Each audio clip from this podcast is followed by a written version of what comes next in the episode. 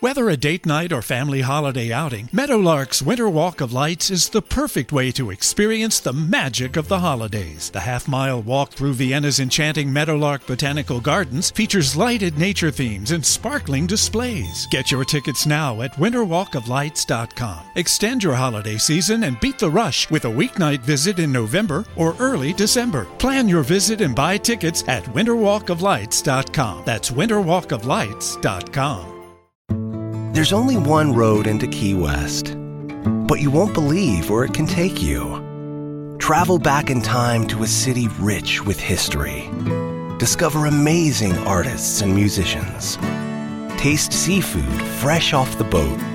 Or just kick back and soak up the island vibe. For more about Key West, visit FLAKeys.com. Key West, close to perfect, far from normal. You're about to receive a life giving message from Bishop Kevin Foreman, pastor of Harvest Church, one church in global locations. To find out more about Bishop Foreman and Harvest Church, visit our website at www.harvestchurch.church. And remember to love God, love people, and love life. We're not taking sides, we're taking over. Yeah. Love God, love people, love life. Sides, we're taking over.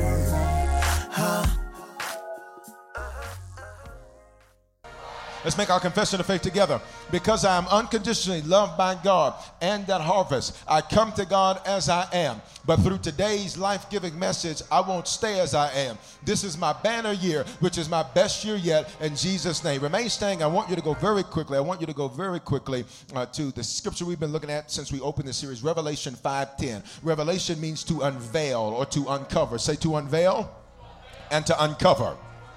It is now where we get our Greek word uh, apocalypto, which gives us our word apocalypse. And sometimes, if you're watching stuff on the History Channel, they can scare you because they don't know what they're talking about. Now, Revelation isn't a book that we should be afraid of. Revelation simply means to unveil or to uncover that which was always there, which is why the book is called The Revelation of Jesus Christ, because everything in Revelation is God simply saying, This is what's been going on. I'm just showing it to you because it's been happening, even if you didn't know it. Which means, watch this, since the book says we're kings, even though you didn't know that, that's what you've been the whole time.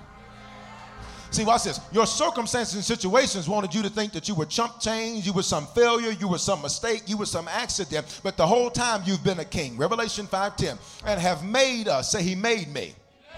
Now I need y'all to talk to me 11:15. Say, He made me. Uh, which means you don't have a choice in the matter. This is not whether or not you want to be a king, it's whether or not you feel like being a king. Because there's going to be some days you just quite frankly feel like giving up and throwing in the towel, but you don't have a choice in this matter. It says, and he has made us what? Kings and priests to our God, and we shall reign when we die. And we shall reign when we get to heaven. And we shall reign in the sweet by and by. And we shall reign when and where? On the earth. What is it implied in terms of when we're supposed to reign? Now. Now, which means, watch this. You, uh, watch this. Financial issues are not supposed to reign over you. Depression is not supposed to reign over you. Discouragement's not supposed to reign over you. Generational curses are not supposed to reign over you. So today I got an assignment. That's to reverse what's been reigning over you. Say, I'm supposed to reign now. Now lay your hands on yourself. Say your name. Say, there is a king in you that is emerging, and you shall reign now. If you believe it, give God a shout in the house. I said, if you believe it, give him a shout in the house.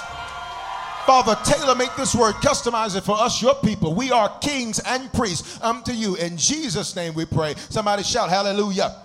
As you take your seats, high five two or three people. Say, there's three things every king needs. Three things every king needs. Three things every king needs. Uh, in this series, we're talking money, power, and respect God's way because there are three things that we all desire. Truth be told, I've never seen anybody say, I don't want more money. I've never seen anybody say, I don't want more power. I've never seen anybody say, I don't want more respect. Think about it. On a job, uh, you want more authority. You want to be promoted. You want to go up the ranks. Uh, that is power. Think about money. I don't care if you got a billion dollars or you got two dollars. You always want more. This is why the scripture often says that to him who has more will be given. Why? There's a principle here that we all desire more because truthfully, we all desire progress. And if I'm honest with you and you're honest with yourself, that is some of your frustration in life is that you're tired of being busy but not seeing progress.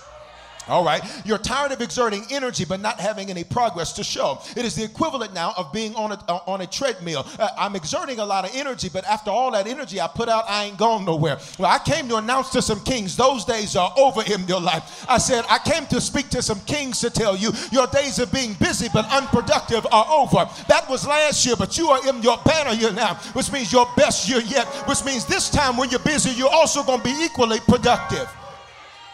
Now, watch this, watch this. Uh, uh, you, uh, we opened this series out and I taught you that you are a king. And ladies, whenever I say you are a king, it also refers to ladies. You are a queen. It's not a sexist thing. Let's say, I am a king.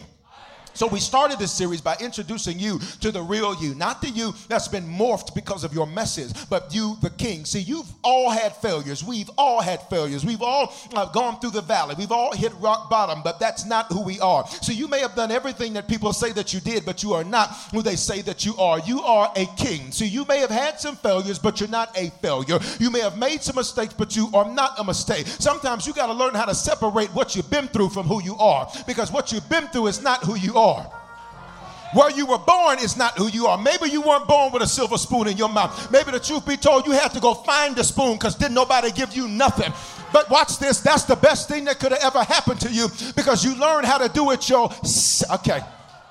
You learn how to do it yourself. Stop complaining about your life. Stop complaining about your past. Stop complaining about your background and who didn't do this for you and your daddy wasn't this and your mama wasn't that and your cousins did this and that to you. It taught you that there was life even if other people dropped you. There's life even if other people reject you. And sometimes a king needs to learn what's in them. And the only way to learn what's in them is you throw them in the water on the deep end and say, you better swim. I think there's some people at this 11, 15 that learn how to swim anyhow. Say, I am a king. Then the second thing, when we open this series in the message, I am a king, I taught you that every king has dominion. In Genesis 1:28, God makes it clear He wants us to have dominion. Say dominion. dominion. Come on, talk to me, church. Say dominion. Uh, he wants us to have dominion in the earth, which is simply what we have authority over. See, you were born to rule, reign, conquer, and subdue in life, not just in death. Consequently, the issue that we have for many Christians is that they were mistaught. Say mistaught. They were taught that Christianity is all about living to die so then one day you can go to heaven. Not understanding in the scripture, we were never promised heaven as a place to live. We were promised the kingdom of heaven, which is the lifestyle. You and I are supposed to live to bring heaven down here, not try to hurry up and die so we can get over there. Touch your neighbor and say, unpack your bags and start living. See, stop worrying about the afterlife and you ain't ruling nothing in this life. Touch your neighbor say, unpack your bags and start living. Now, I hear what somebody says right there. Well, Bishop, if I had more money, I'd start living. Listen, no, you wouldn't, because you'd always come up with an excuse not to. I don't care if you got two cents in the bank, or two million in the bank, or two billion in the bank. I'm here to tell you, wherever you at, you better maximize where you at. Touch your neighbor and say, I'm going to enjoy my life. You might be in stretch right now. Stop complaining about the stretch. Shut up and just be stretched and enjoy life. God says, I sent you to brew and to reign and to conquer and to subdue. And you're supposed to do it when, church? Now. Now, here's the first question about dominion. First question is how are you managing the dominion you already have? How are you managing your existing finances? How are you managing your existing family, your existing car, your existing career, your existing home? Because how you manage what you have is a prerequisite to more dominion. There's a parable of the talents in the scripture where uh, the, there's this parable he's taught to teach a principle. The person that got the least did the least with it because he was scared to lose it. The person with the most took the greatest risk, but he got the most back. And so now he received more. And so Jesus says, To whom much is given, much is required. And the principle that we learn from his is that if you don't manage what you have well, why in the world are you seeking more? You ever seen somebody that doesn't do a great job at what they're currently doing and they up for a promotion? And they talking about, I just want greater responsibility. How about you manage what I gave you and do that well before trying to get more? Anybody ever seen folk like that on your job? They show up late and they leave early talking about, I just trying to get this manager spot. Manager? Best thing you can do right now is learn how to manage your timeliness because until you can learn how to be on time, who in the world and how in the world are you going to manage anybody else? If you can't manage and steward you well, how are you going to manage and steward somebody else? Now, additionally, somebody say additionally as you conquer enemies, and an enemy is anything that opposes your forward progress in life, you increase your dominion. This is where we get the concept of the word kingdom. It's a king's domain or king's dominion and evolve. See, to evolve, to have greater dominion, you've got to conquer some enemies, both the ones you create Now, watch this. That's normally formed by your disobedience to following the principles you're taught from God's word and impatience. See, there's some enemies you made. Y'all not talking to me. See, God, we're quiet. There are some enemies that weren't the devil, some enemies that weren't God. There's some enemies we made. And they normally come when we disobey God's word because we're trying to do our own thing, normally because we're impatient. Just ask Abraham about it. Abraham got impatient, and so they come up with this bright idea for Sarah uh, to uh, now uh, give up her handmaid, whose name is Hagar. And she says, uh, Abraham, listen, I know God said me and you are going to have a son, but she says, I just don't understand it's going to happen. So let us help God. In other words, she got impatient and she disobeyed. Be careful when you're getting impatient because you'll start getting disobedient. And disobedience is always a prerequisite to destruction. But I think there's some people in this place that say, I'm sick of creating enemies for myself. I'm sick of creating giants for myself. I'm sick of creating problems I got to fix. Would you touch your neighbor say, Not anymore? That's the wrong neighbor. Try the other one. Would you touch him and say, Not anymore? I prophesy to you that your days of self defeat and self destruction, those come to an end. Even as you're springing forward, no more will you create your own enemy. You got to go fight. From this day forward, you will get out of your own way. Somebody holler, I receive that. I was telling him this morning at the 9:15 for the seven minutes that I had to preach of the actual message that in the movies Ghostbusters. Anybody remember the movies Ghostbusters? Okay, anybody remember the movies Ghostbusters? Okay. Does anybody watch movies in them? Okay, okay. No. If you remember in the movie, towards the end of uh, Ghostbusters 1, the movie, the, the, the, the lady, she really looked like lady. She was acting real rough and tough. But that's just, you know, Gozer or whatever her name was. She was like, pick your enemy. And, uh, and, so, and so they said, well, whatever you speak, whatever you utter, uh, whatever you think, that's going to be your enemy. And so they, the Ghostbusters said, well, don't nobody say nothing, don't nobody think anything. And then all of a sudden, the one dude, he, he thinks, and he thinks of the marshmallow puff man, the Stay Puft marshmallow man. And all of a sudden, she says, you've picked your adversary. They created their own enemy then had to fight what they made. A lot of times you're tired because you make enemies and then get mad, you got to take them down. So I'm going to prophesy to you one more time that your days of self destruction and creating enemies that you have to defeat and destroy, I prophesy to you that those days are over in your life. Somebody holler, I receive that. Now, this is important because watch this. There are enemies, be seated. There are enemies uh, that we create, and then there are enemies, watch this, that choose us.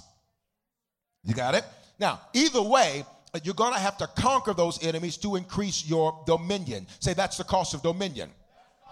But as kings, when we face an enemy, remember an enemy is anything that opposes your forward progress. See, an enemy is a noun, a person, place, thing, or idea that opposes your forward progress. This means your enemy could be your mentality. Your enemy could be your sense of identity. Your enemy could be your ideology. See, what I've discovered about most people is that most people sometimes overestimate what they think they know and underestimate what they could learn. See, have you ever met somebody that thought they knew everything there was to know about everything? And you just sitting up there looking, saying, Listen, you're getting ready to go into a ditch. You're getting ready to go off the end of the road. And they're like, No, I'm not. You're like, Look, man, I can see your truck. Your truck is getting ready to go off the edge. No, I'm not. I just think this is what I'm supposed to do. And then once they go off the edge, you're like, ah, Well, I was trying to. So, an enemy, watch this, could be right in between your two ears. Because, watch this, you're so scared of learning something new that you hold on to what's old, even though you know what's old ain't working. Oh, but I think there's some people at this 11 15 a.m. experience today that say that was then and this is now. I will not be my own enemy. I will not get in my own way. Now, but, but, but watch this. Uh, say, I need dominion. Say, I have dominion. So you catch it. So you have an existing dominion, but that dominion has to expand. It has to expand. And for it to expand, you've got to conquer what? Enemies. And an enemy is anything that opposes your forward progress. Now, as kings, though, church, when we face an enemy, our location gives us an advantage. Say, I'm a king. Now, Ephesians 2 6 says this, and God has raised us up together and made us sit together in the heavenly places in Christ Jesus, which means whenever we face an enemy, we are not facing an enemy head on, we are facing it top down. It only looks as big as it does because you're looking at it head on. But when you understand you're a king, you take a different perspective because you live from a different elevation. So you look down on it versus looking directly at it. And I taught you this before, I need you to get it again. Have you ever been on an airplane and when you're on the ground, uh, you're looking around and the airport looks huge, everything looks huge. But as you begin, watch this, to evolve and to expand and to increase, uh, watch this, your perspective and to change your placement and your position, all of a sudden now what looked big is now looking small. What changed? Nothing changed about what you were looking at. What changed is the advantage from which you were looking at it. I'm here to tell somebody the only reason what you're facing looks so big is because you're not acting like a king, you're acting like a court jester. You're looking at your problem eye to eye, and instead you need to say, wait a minute, he's made me to be seated with him in heavenly places, which means I'm not looking head on at my issue, I'm looking down at my issue, which means God has a strategy for me to conquer this thing. I just got to start looking down at it instead of looking head on at it. Are you still here? Now, now, now, this is important because watch this. This is important because I gave you this third principle that every king rules from a throne. That is your placement. That is your position. Now, Revelation 3:21. To him that overcomes, is Jesus speaking, I, will I grant to sit with me in my throne, even also, as I also overcame, and am set down with my Father in his throne. Now, uh, say, I'm seated on the throne. Now, now see, see, watch this. This is so foreign to most of us to even say it. You're like, no, just Jesus is supposed to be there. No, that's not what Jesus said. Jesus said, when he sits, I sit. When he moves, I move. How? Just like that. I need you to stop looking at yourself as a victim. You are not a victim. Stop talking about what they did to you and how they messed you over and all that. God says you needed that to teach you how to conquer some stuff. You ought to thank God for the people that dropped you. Thank God for the people that walked out on you. I needed that to. Touch your neighbor say, You needed that. See, you're seated on a throne, which means, watch this. I'm not looking at problems the same way you look at them. You see opposition, a king sees opportunity. You see a problem, a, see, a king sees probability. You see an issue, a king sees an advantage. Because the reality is, kings don't sit where everybody else sits. Oh my God. Now, when a king mounts his throne, he makes decrees. Say decrees. Now, and kings can't be careless with their words because their words carry great weight and carry great consequences, which set us up uh, for where we went uh, on Wednesday night, which was how to pray like a king. Matthew 12 37. For by your words you will be justified, and by your words you will be condemned. Watch this, church. You are where you are because of what you say. Not because of what your mama did, not because of what your daddy did, not because of what your cousins did, not because of what your job did, not because of what the bank did, but Jesus said, because of what you said. Because you talk too carelessly, not realizing you're a king. And a king can't just be joking about stuff because people around the king will take what the king says and go implement it into policy. You're not hearing what I'm saying? So if a king says, I'm so sick of him, I wish somebody take him out, the king's aides and servants will go kill whoever the king just said that about. Why? Because they said, well, he said it, so he must be serious about it. Could it be that some of your complaining, heaven has thought you were serious about? And so when you started complaining about your life and you started complaining about your circumstances, started complaining about your issues, heaven said, well, evidently they want to be broke because they talk broke. Evidently, they want to be stressed because they talk stress. Evidently, they don't want to be good enough because they talk like they're not good enough. But you, you are a king, which means you got to change some of the stuff coming up out of your mouth. I dare you to just put your hand on your own mouth and say, Shut up sometimes. Shut up. Sometimes, if you ain't got nothing that's full of God's word to say, you just need to shut your mouth sometimes. Sometimes, when you feel like complaining about life, sometimes you just got to shut your mouth sometimes. Sometimes, parents, when you want to complain about your kids, you just. Sometimes, husband and wife, when you want to complain about your spouse, you just got to shut your mouth. Touch your neighbor, say, shut your mouth sometime. Because when you're a king, whatever you say comes to pass. Let me prove it to you. Have you ever said something negative and the thing you said negative seemed like it happened the next day? But the good stuff you say, you like, where is it at? It's because you send too many mixed messages. Okay. One moment you want this, the next moment you want that. It's kind of like a relationship. Anybody ever been in a relationship? Just keep because you might be in that relationship with them right now, so don't put your hand up. Anybody ever been in a relationship with somebody? They send mixed messages. On Monday, you the best thing since sliced bread. On Tuesday, they just don't know no more. Y- y'all gonna do me like that? Okay. Uh, uh, uh, on Tuesday, uh, they sending you wedding dresses and wedding pictures. This is what we should do honeymoon. By Wednesday, they sending you text messages. I just can't do this. Sending you songs because they too passive aggressive to use words. It's quiet in the church. Y'all, y'all ain't saying nothing, so I'm gonna preach my own. They won't use words, so they send songs. Just listen to the lyrics of the song. How about you grow up and tell, tell me what you want? Tell me what you need. I ain't got time to listen to no song.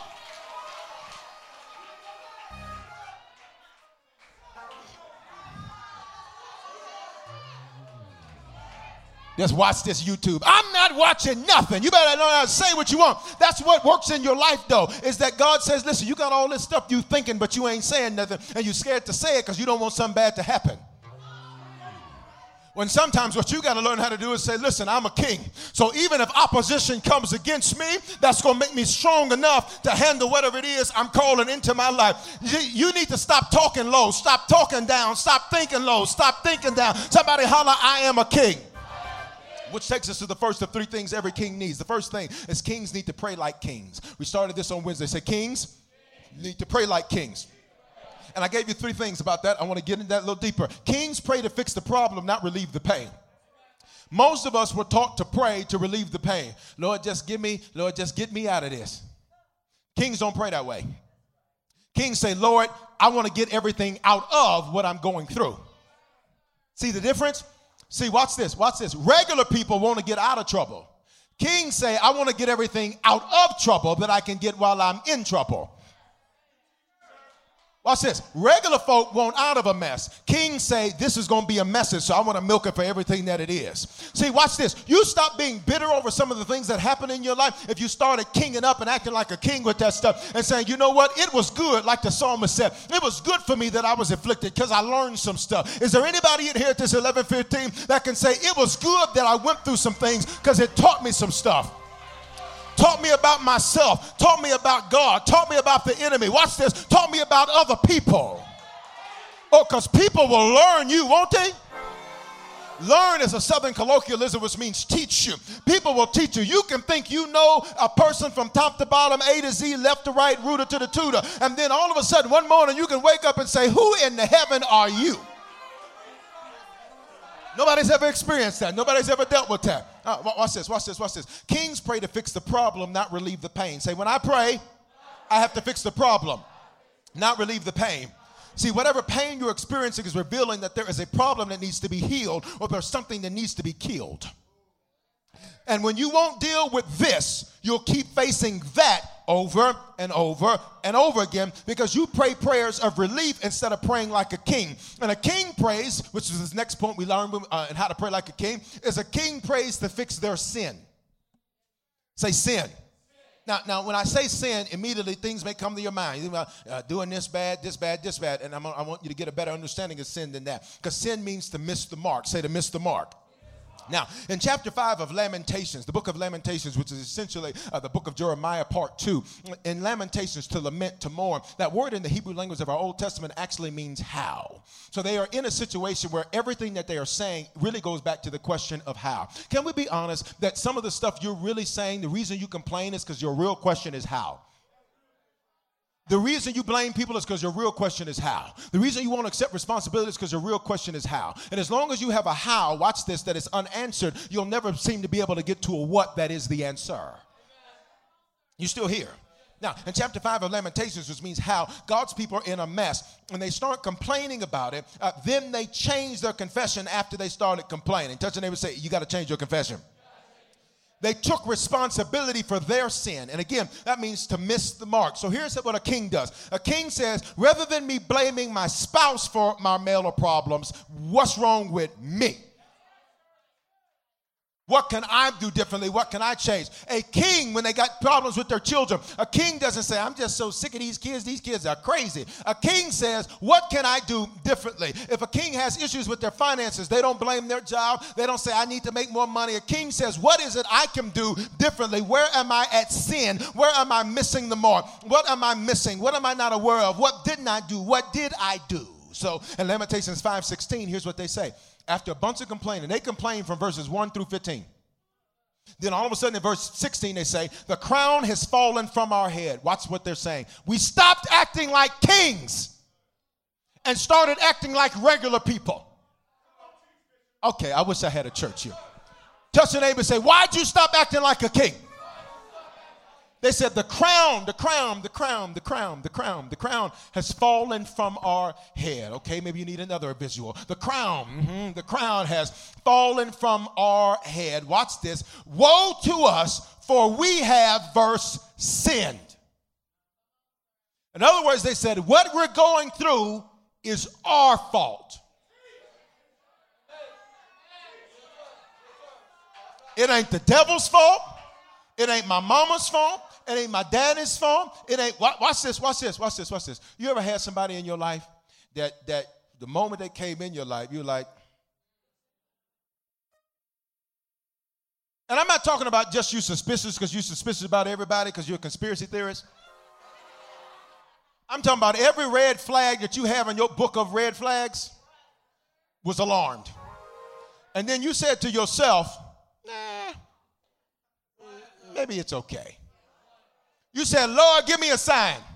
They disappear for four days. And then pop back up. I was just going through some things. I just. None of y'all ever had? None of y'all have had. Okay. Watch this, watch this, watch this. And then all of a sudden, all of a sudden, after a bunch of time put in it, a bunch of money put in it, you you you know maybe it was a friend whatever you put all this energy into helping them doing all that and you know they didn't have no money you picked them up you did this for them you did that for them you're like you know what this is a good friendship is, is that a friendship or a project? Because friends mean we both bring something to the table. Projects means you get the upside i put the investment in i don't get none out of it. Then all of a sudden the project acts crazy with you. You know you're like look sucker you didn't know your hand from your foot, your eye from your leg. You didn't know that there was such a thing as a Jesus. You didn't know that there, you, you thought Jesus was just a, a, a, a Juan's friend because you thought it was Jesus. Y'all not talking. And if you're Juan or Jesus, don't be offended. I'm making a point. Touch your neighbor say, stay with Bishop. And then all of a sudden, after all that time, your red flags finally say, And then here's what you'll do. Where'd it go wrong? Where'd it go wrong? You knew from Jump Street. I wish I had an honest church in here. You knew from Jump Street what you were dealing with. You knew they were a snake because you found them in the snake pit. Y'all not saying nothing. You knew they were a lie because they lied to you about somebody else. But okay, y'all not going to talk to me. So here's what happened. They said, listen, this is our fault. See, watch this. When you blame, you're lame, but when you're king, you accept responsibility. Let me tell you the most mature thing you could do right now is stop blaming everybody else and say, you know what, that was me. That was me. I lost some money off that, but that was me. Uh, uh that was a bad friendship. That was me. That was a relationship I never should have got into. That was me. That was something I never should have did, but that was me. Here it is. I'm almost out of time. Watch this. It said, "The crown has fallen from our head. Woe to us, for we have sinned." Verse 17. Because of this, in other words, they said it's our fault and it's not about blame, it's about responsibility. Say, it's not about blaming, it's about responsibility. They said, because of that, one of the things I can't stand is when people don't take responsibility. I listen for people that don't take responsibility, and then I take mental notes and say, I can never trust them because if something ever goes wrong, they'll blame me for their problems. It's quiet in the church. It says, because of this, watch this, our heart is faint. In other words, they said, our mind is tired. I'm mentally drained but it's my fault. Because heart in the Hebrew language of Old Testament is lev, which means mind. Because of these things, our eyes grow dim. In other words, they said we can't even see right anymore. We can't even see right. You, you ever gotten to a place, watch this. I was talking to somebody uh, yesterday and I was, I was trying to help them through something. And, and, and I said to them, I said, Well, I'm going to tell you you're totally wrong. I said, but let me tell you why you're totally wrong. I said, now just mark the day. I said, I'm not trying to convince you to do nothing different because I don't. I sold that business years ago. You do whatever you want to do. I care less. Just don't do it on my dime. I amen. Praise him. And so I said, here's the reason why. I said, you've already created a narrative in your mind that you've chosen to believe. So, because you've created that narrative, everything you see, every piece of evidence will support the narrative you already believe. Even if it's wrong, let me prove it to you. If you are just convinced that everybody in the world is out to get you, everything you see is people out to get you. So somebody says, Good morning. You know, they were just trying to shake my hand. They probably have one of them little pins on their hand. They're trying to poison me.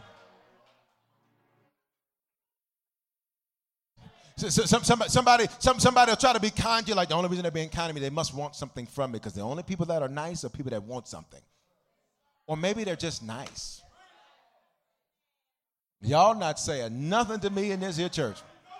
Okay, now watch this. Watch this. Uh, which brought us, which brought us to this uh, third thing about how kings pray. And I'm almost done. Is kings pray like sons, which brings us to the second thing that every king needs. Every king needs number two, a man of God.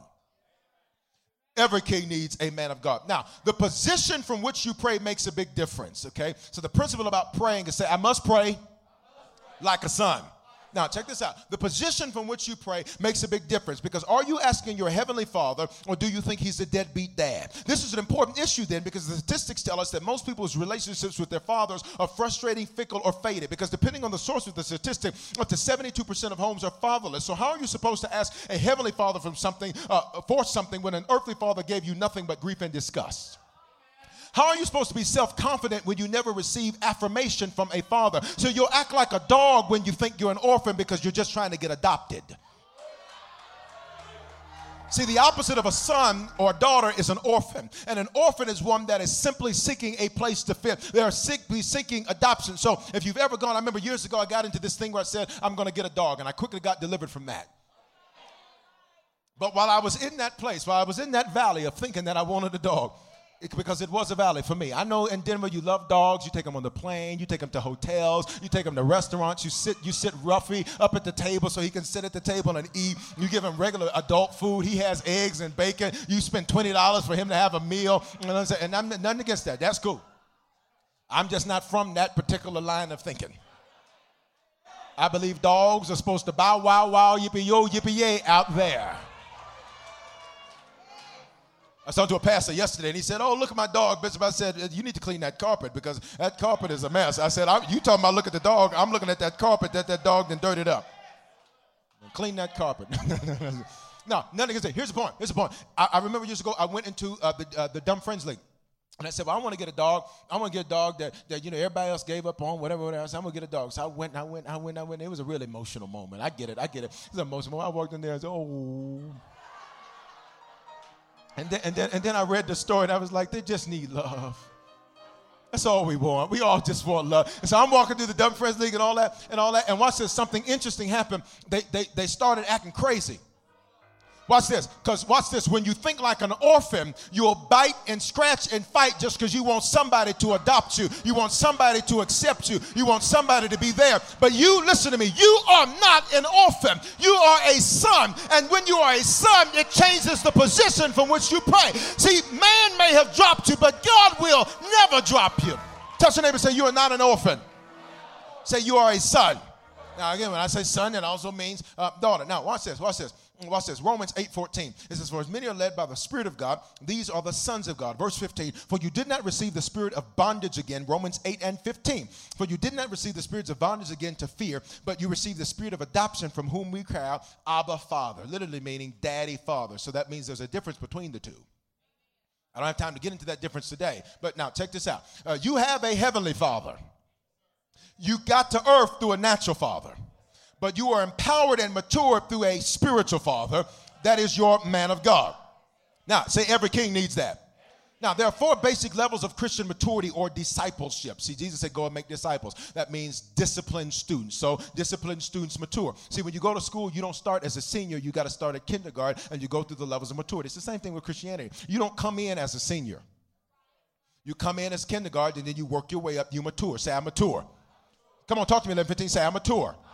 Now, four basic levels of Christian maturity or discipleship. First is multitude. These are folk who come to church for what they can get. They come to God for what they can get. But then you got to mature. You have to evolve. Next level is sheep. Sheep follow the voice and the vision of their shepherd or pastor. But then you got to mature. That's the servants. Servants use their lives to change the lives of others. Then finally, the fourth and highest level of Christian maturity or discipleship are spiritual sons and daughters. Here's what that means they're fully committed to God and their man of God all day, every day, in every way. Why is that important to understand, Bishop? That is important to understand because if you look through the scriptures, if you look at any of, if you look at the books of First Kings and Second Kings, you will see that everywhere there is a king, that king kept close to him the man of God. Now, in the game of chess, any chess lovers in here?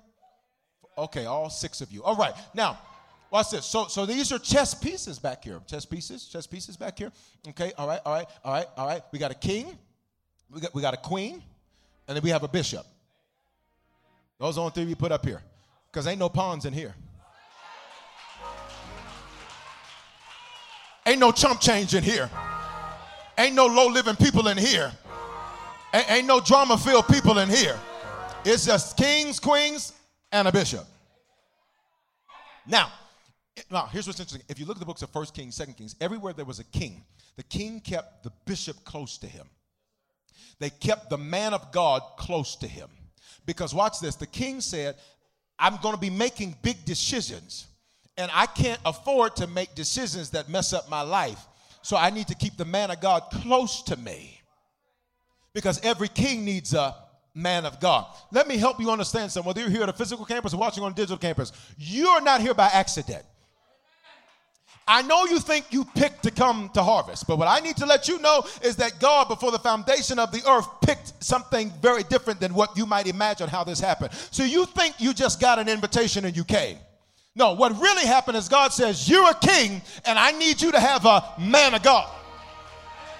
You're not hearing what I'm saying? I know you just think somebody shared it with you on Facebook or shared it with you on Instagram or somebody uh, said you got to come check this out. But the reality is, before the foundation of the earth, God says you are a king and you are a priest and you're supposed to reign on the earth. So I'm going to give you a man of God so that as you're navigating through your life, you don't have to do it on accident. You don't have to do it by experiment because every king needs a man of God. And is there anybody at Harvest where you're glad you ain't out there just trying to figure out how to do this on your own, but your God loved you enough to give you you are man of God. Kings, queens, and the bishop.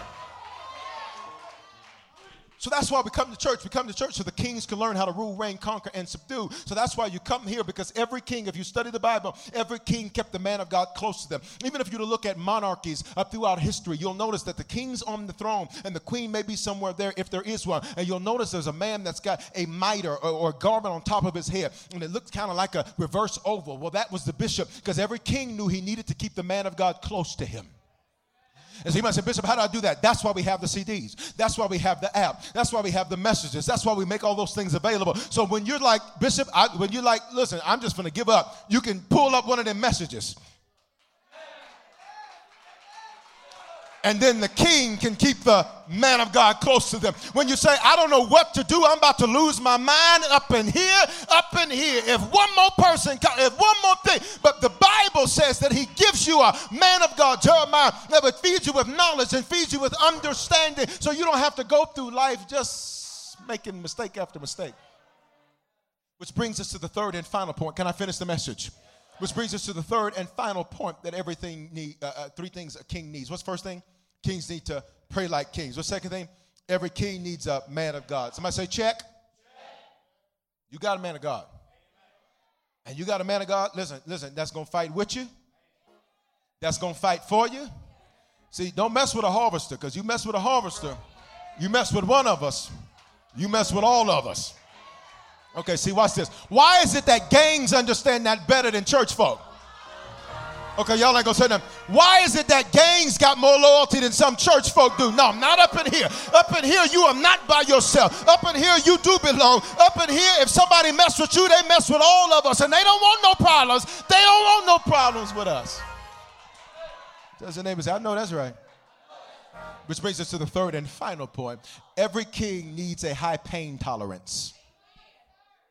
Every king needs a high pain tolerance. Let me tell you your problem. Let me tell you your problem. Let me tell you your problem. Is pain, watch this, is part of growth and evolution.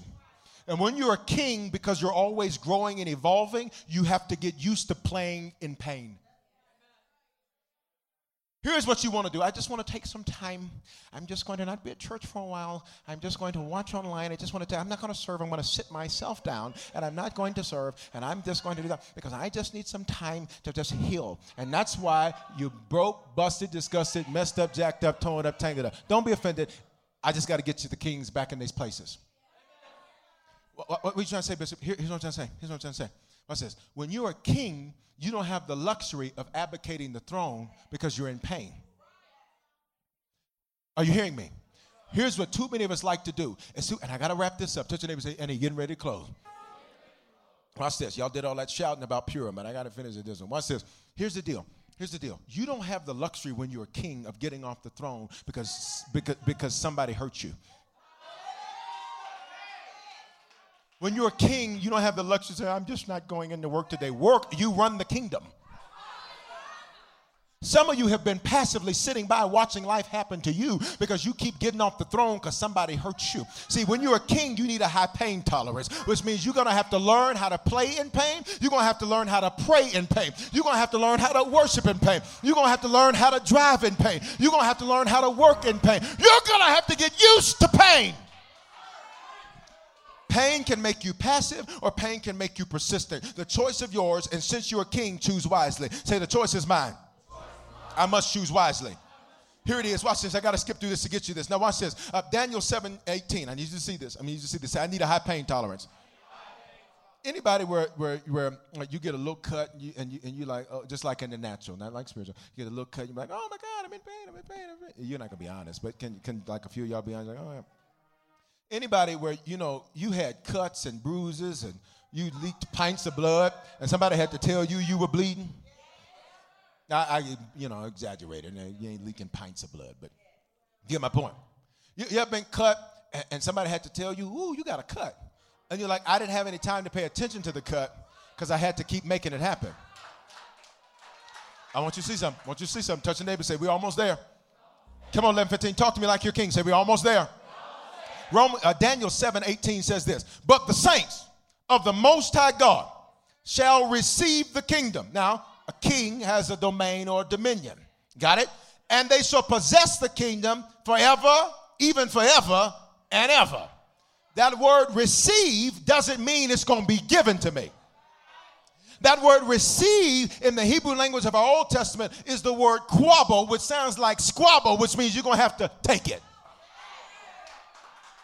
That's why one of our sayings is we ain't come to take sides, but we've come to take over. Well, where did we get that from? Because God says you're going to possess greater dominion. You're going to possess the kingdom. That's who you said, who God says you can be, and what God says you can have. But to do that, ain't nobody just going to give it to you. You're going to have to take it. Here's been your neighbor's issue. They waiting up on a ship to come in that's never been scheduled. You got to hear what I'm saying. You got to hear what I'm saying. You get this, you get this, you get this, you get this. Touch your neighbor say, I am a king. You're waiting on somebody to come open a door for you. When God says, What in the heck are you waiting on that for? Go get you some wood, get you some nails, go to the store, build your own door, open your own door. You're waiting on somebody to do something for you. God says, That's not how this works. You're to have to take him. Is there any takeover people? Oh God, I maybe am at the wrong experience. Are there any takeover people in here that say, I got to? I dare you to just act like you're taking it. I'm then you're gonna have to take your joy back, take your peace back, take your finances back, take your peace of mind back. But watch this. Watch this. Say, how do I take it, Bishop? I'm about to tell you. Acts 14, 22. You ready? All right, now don't y'all get quiet on me here because I'm closing. Does anybody say we almost there? almost there? Acts 14, 22. We must, through many tribulations,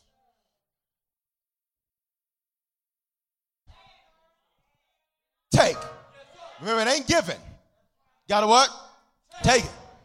Your tribulation is nothing more than a sale. You missed it. I don't mean sell like on a boat. I mean sell like at a store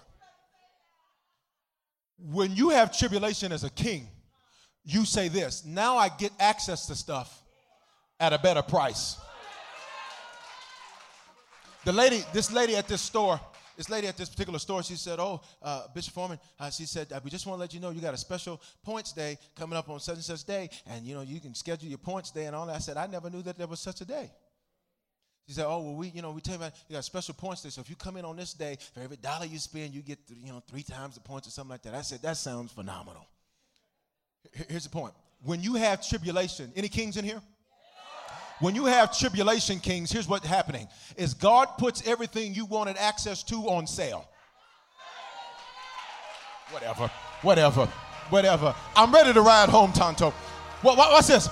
You're crying about your tribulation, and God says, I just brought that car down to your price.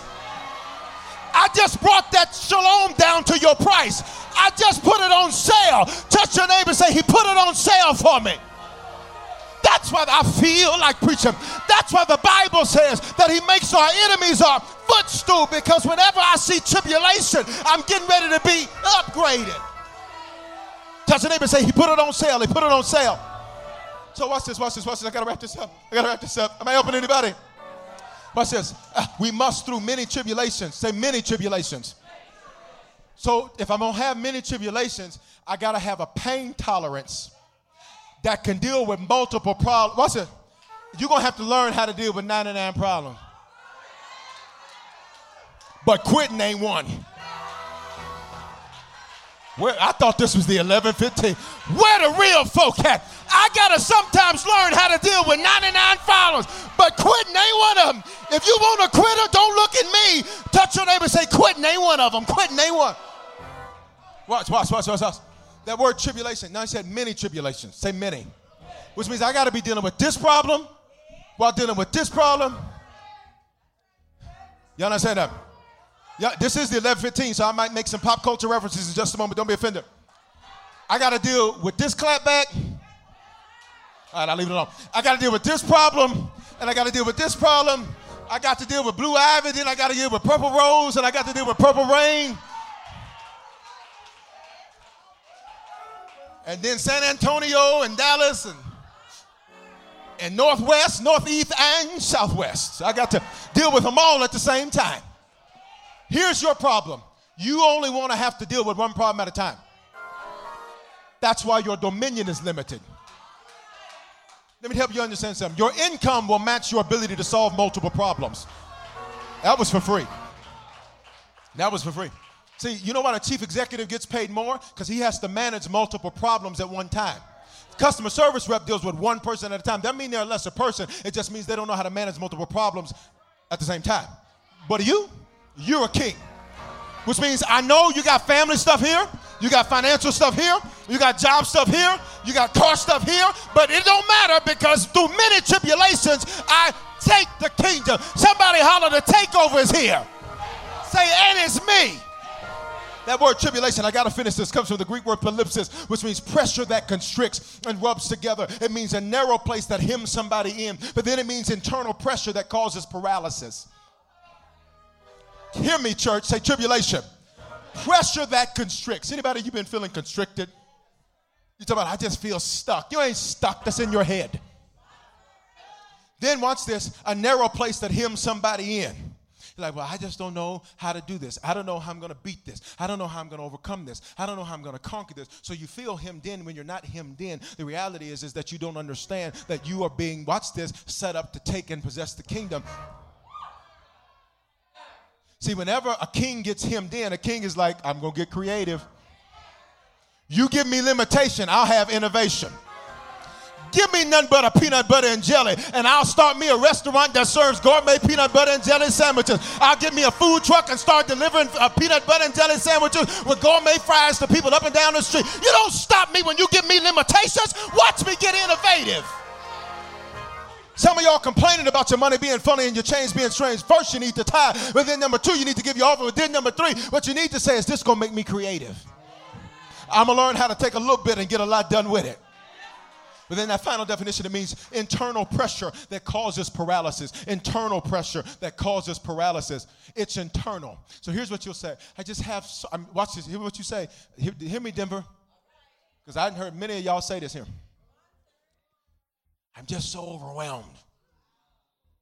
It's, it's so much. No, that's internal pressure. And here's where it's coming from you're so scared to fail that you won't even try. But you, you're a king. And even if you do fail because you're a king, it ain't win or lose, it's win or learn. Might not work, but I'm still alive. I got another I got another day. It may not go the way I wanted to go, but for this reason was I sent. I was telling this morning checkers. Maybe maybe you don't understand chess, but anybody understand checkers? Anybody understand checkers? Checkers, the red, black, checkers. I said, now here's the deal with checkers. It's checkers when you were playing, you were trying to get to the other side because when you got to the other side, if you eventually got all the way invested on the other side, then they would have to king you. And now, watch this. You had to sacrifice some of your some of your uh, uh, uh, checkers to get to the other side. And watch this. If, if you got too scared, the game got kind of boring real fast because you were trying to keep all your two back rows back there.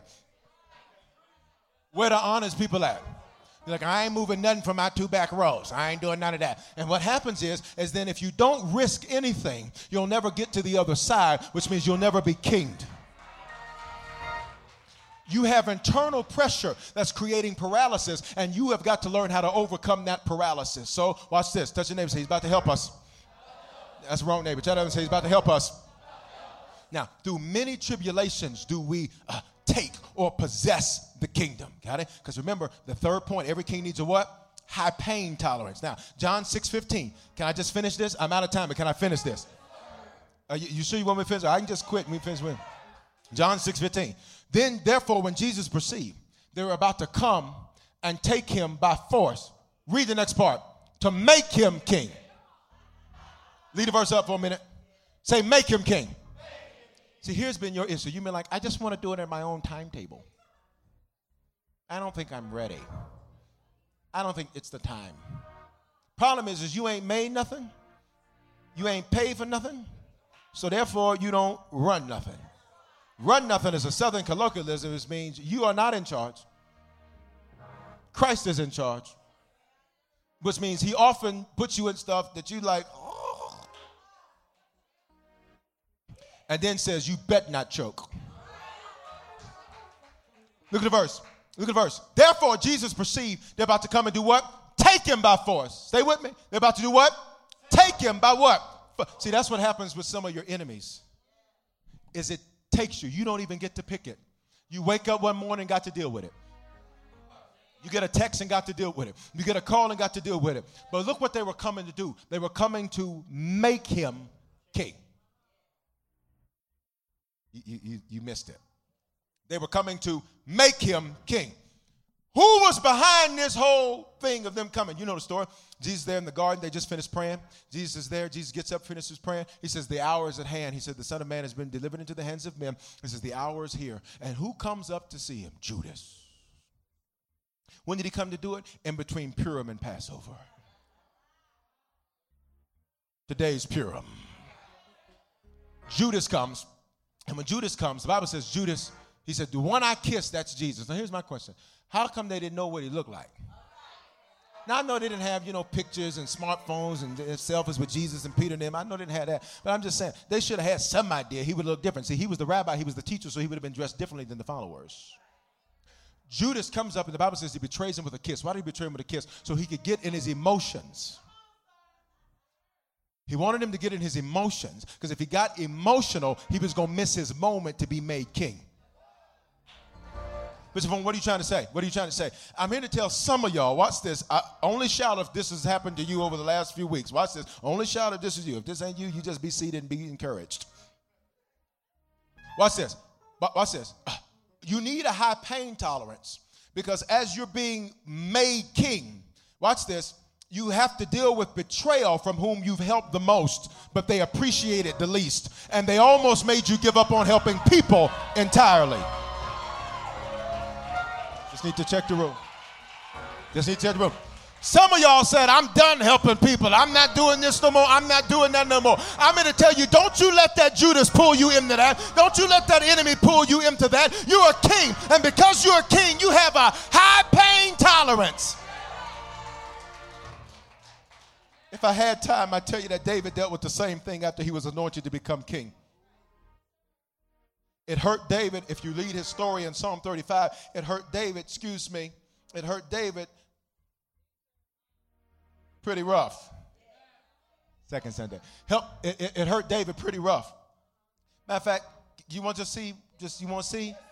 I'm already over time, so you know I'm already in the pool. Might as well just get my hair wet. I know ladies, sometimes you be getting in the pool. Oh my God, I got in the pool. Just you go and you don't sweat that relax out. Just go and get in there. Just go and, you know, you know. What's this? What's this? What's this? Say, I need a high pain tolerance. I, I, I used to say, God, how much could one man take? And I deal with different things. I said, God, dog. I said, Jesus Christ, my God. Good day in the morning, good evening, good afternoon. You know, I said, how much can one man take? You know what he said? More. He said, son, you're not a man. You're not a regular man. You are a king. Let me help somebody up on here. You're not a regular woman. You're not a regular man. You are a king. So we got to have a high pain tolerance to deal with stuff that kills other people. In Psalm 35, Psalm 35, Psalm 35, I just want you to read, I just want you to read a couple verses. I want you to read a couple. Well, I read faster than you, so I'm going to read it. Okay, how about that? Psalm 35, 1. Plead my cause, O Lord, to those who strive with me, fight against me, uh, who, those who fight against me. Take hold of my shield and my buckler, stand up for my help. Also draw up the spear and stop those who pursue me. Say to my soul, I am your salvation. Let those be put to shame and brought to dishonor who seek after my life. Let those be burned turned back and brought to confusion who plot my hurt. Let them be like chaff before the wind, and uh, let the angel of the Lord chase them. Let their way be dark and slippery. Let the angel of the Lord pursue them, for without cause I was good to them, for without cause they have hidden their net for me in a pit, which they've dug out without cause for my life. Let destruction come upon him unexpectedly, and let his net that he has hidden catch himself in that very destruction. Let him fall. And my soul shall be joyful in the Lord. It shall rejoice in his salvation. All my bones shall say, Lord, who is like you, delivering the poor for him who is strong for him. Yes, the poor and the needy from who plunders him. Verse 11, first witnesses rise up. They ask me things I do not know. They reward me, my, uh, me evil for my good to the sorrow of my soul. Verse 13. But as for me, when they were sick, my clothing was sackcloth. In other words, he said, when I needed back what I gave to them, when I needed that back, they didn't do that for me. I humble myself with, uh, with fasting, and my prayer will return to my own heart. Verse 14. I paced as though he were my friend or brother. He says, I treated their issues like they were serious issues. I bound down heavily as one who mourns for his mother. Verse 15. But in my adversity, they rejoiced and gathered together. Ain't it interesting how enemies will find one another on Facebook to talk about you? All right, y'all ain't gonna say nothing. All right. What's uh, uh, uh, this? Verse 16, uh, or verse 15 rather. But in my adversity, they rejoiced and got together. Attackers gathered against me, and I didn't even know what they were doing. They tore at me and did not cease. With verse 16, with ungodly mockers at feast, they gnashed at me with their teeth. In other words, he said they had a party, and I was the subject of the party. All right, verse 17. Lord, how long you gonna look on this? Rescue me from their destructions. My precious life from the lions. I will give you thanks in the great assembly. I praise you among many people. Let them not rejoice over me who are wrongfully my enemies. nor let them wink with the eye who hate me without a cause. For they did not speak of peace, but they devised deceitful matters against the quiet ones in the land. Verse 21. Am I, are you still with me? They also opened their mouth wide against me and said, "Aha, aha, our eyes have seen it." In other words, they were. Uh, in other words, they started. They started rumors. Uh huh. Okay. All right, y'all not gonna say nothing to me. Uh, this you have seen. Touch your neighbor. Say, "This is why you need to have pain tolerance." This you have seen, O Lord. Do not keep silence. O Lord, do not be far from me. Stir up yourself and awake my vindication to my cause, my God and my Lord. Verse 24 Vindicate me, O Lord, my God, according to your righteousness, and let them not rejoice over me. Let them not say in their hearts, Oh, so we should have it. Let them not say, We have swallowed him up. In other words, he says, David's like, Lord, I just got anointed to be king. I just found out I'm the king. I'm trying to help you get this. David literally had just been anointed, just been uh, declared to be the king. He had just now be put in position to be the king. And the first thing he's got to deal with is pain. That's why it seems like all your life you've had to deal with a lot of pain. Pain from your daddy, pain from your mama, pain from your family, pain from your friends. Oh, but I'm here to tell you, you needed a high pain tolerance because you are a king. Let the king shout in the house. Verse 25, let them not say in their hearts, Oh, so we would have it. Let them not say, We've swallowed them up. Verse 26, let them be ashamed and brought to mutual confusion who rejoice in my hurt. Let them be clothed with shame and dishonor who exalt themselves against me. Let them shout for joy and be glad who favor my righteous cause. And let them say continually, Let the Lord be magnified, who has pleasure in the prosperity of his servant. Who he's talking about? David himself. And my tongue shall speak of your righteousness and of your praise all the day long. Here it is, church. I'm done. I went over time, but I think I helped some of the kings. David needed to have a high pain tolerance. Because if he didn't have a high pain tolerance, he was not going to be able to expand his dominion. You need a high pain tolerance. You have to learn how to pray in pain, how to worship in pain, how to give in pain, how to shout in pain. I know some of you in pain today. You're going to have to learn how to shout through your pain. I know some of you are asking God how right now because you're a king. You just got to deal with it and deal with it well. So I just need to close the message right here. And I need all the kings that are dealing with some pain right now that don't mind acting a little wild in front of your neighbor to just let the enemy know you meant it for evil. But because I'm a king, it's turning. It's turn. It. Ah, ah, it's turning for my good. Let the kings rejoice.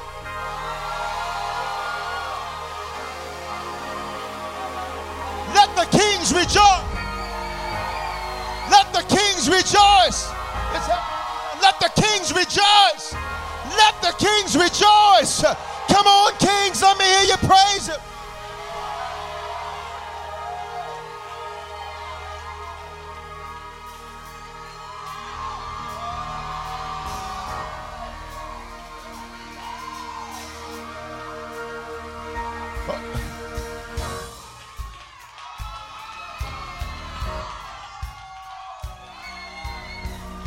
Truth be told, I'm in pain right now, but I'm a king.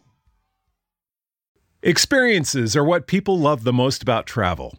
Viator is a website and app where you can book travel experiences like hiking Mount Kilimanjaro in Tanzania or enjoying the views while cruising on a catamaran in the Caribbean. They offer everything from simple tours to extreme adventures. With over 300,000 bookable experiences in 190 countries, there's something for everyone. Plus, Viator's travel experiences have millions of real traveler reviews, so you have the information you need to book the best activities for your trip. When you book a travel experience with Viator, there's always flexibility and support with free cancellation, payment options, and 24 7 service. Download the Viator app now and use code Viator10. That's V I A T O R 10 for 10% off your first booking in the app. One app, over 300,000 travel experiences you'll remember. Do more with Viator. Experiences are what people love the most about travel. That's why they love Viator. They have over 300,000 bookable experiences and something for everyone. Plus, their travel experiences have millions of real traveler reviews, so you have the information you need to book the best activities for your trip. Download the Viator app now and use code Viator10 for 10% off your first booking in the app. One app, over 300,000 travel experiences you'll remember. Do more with Viator.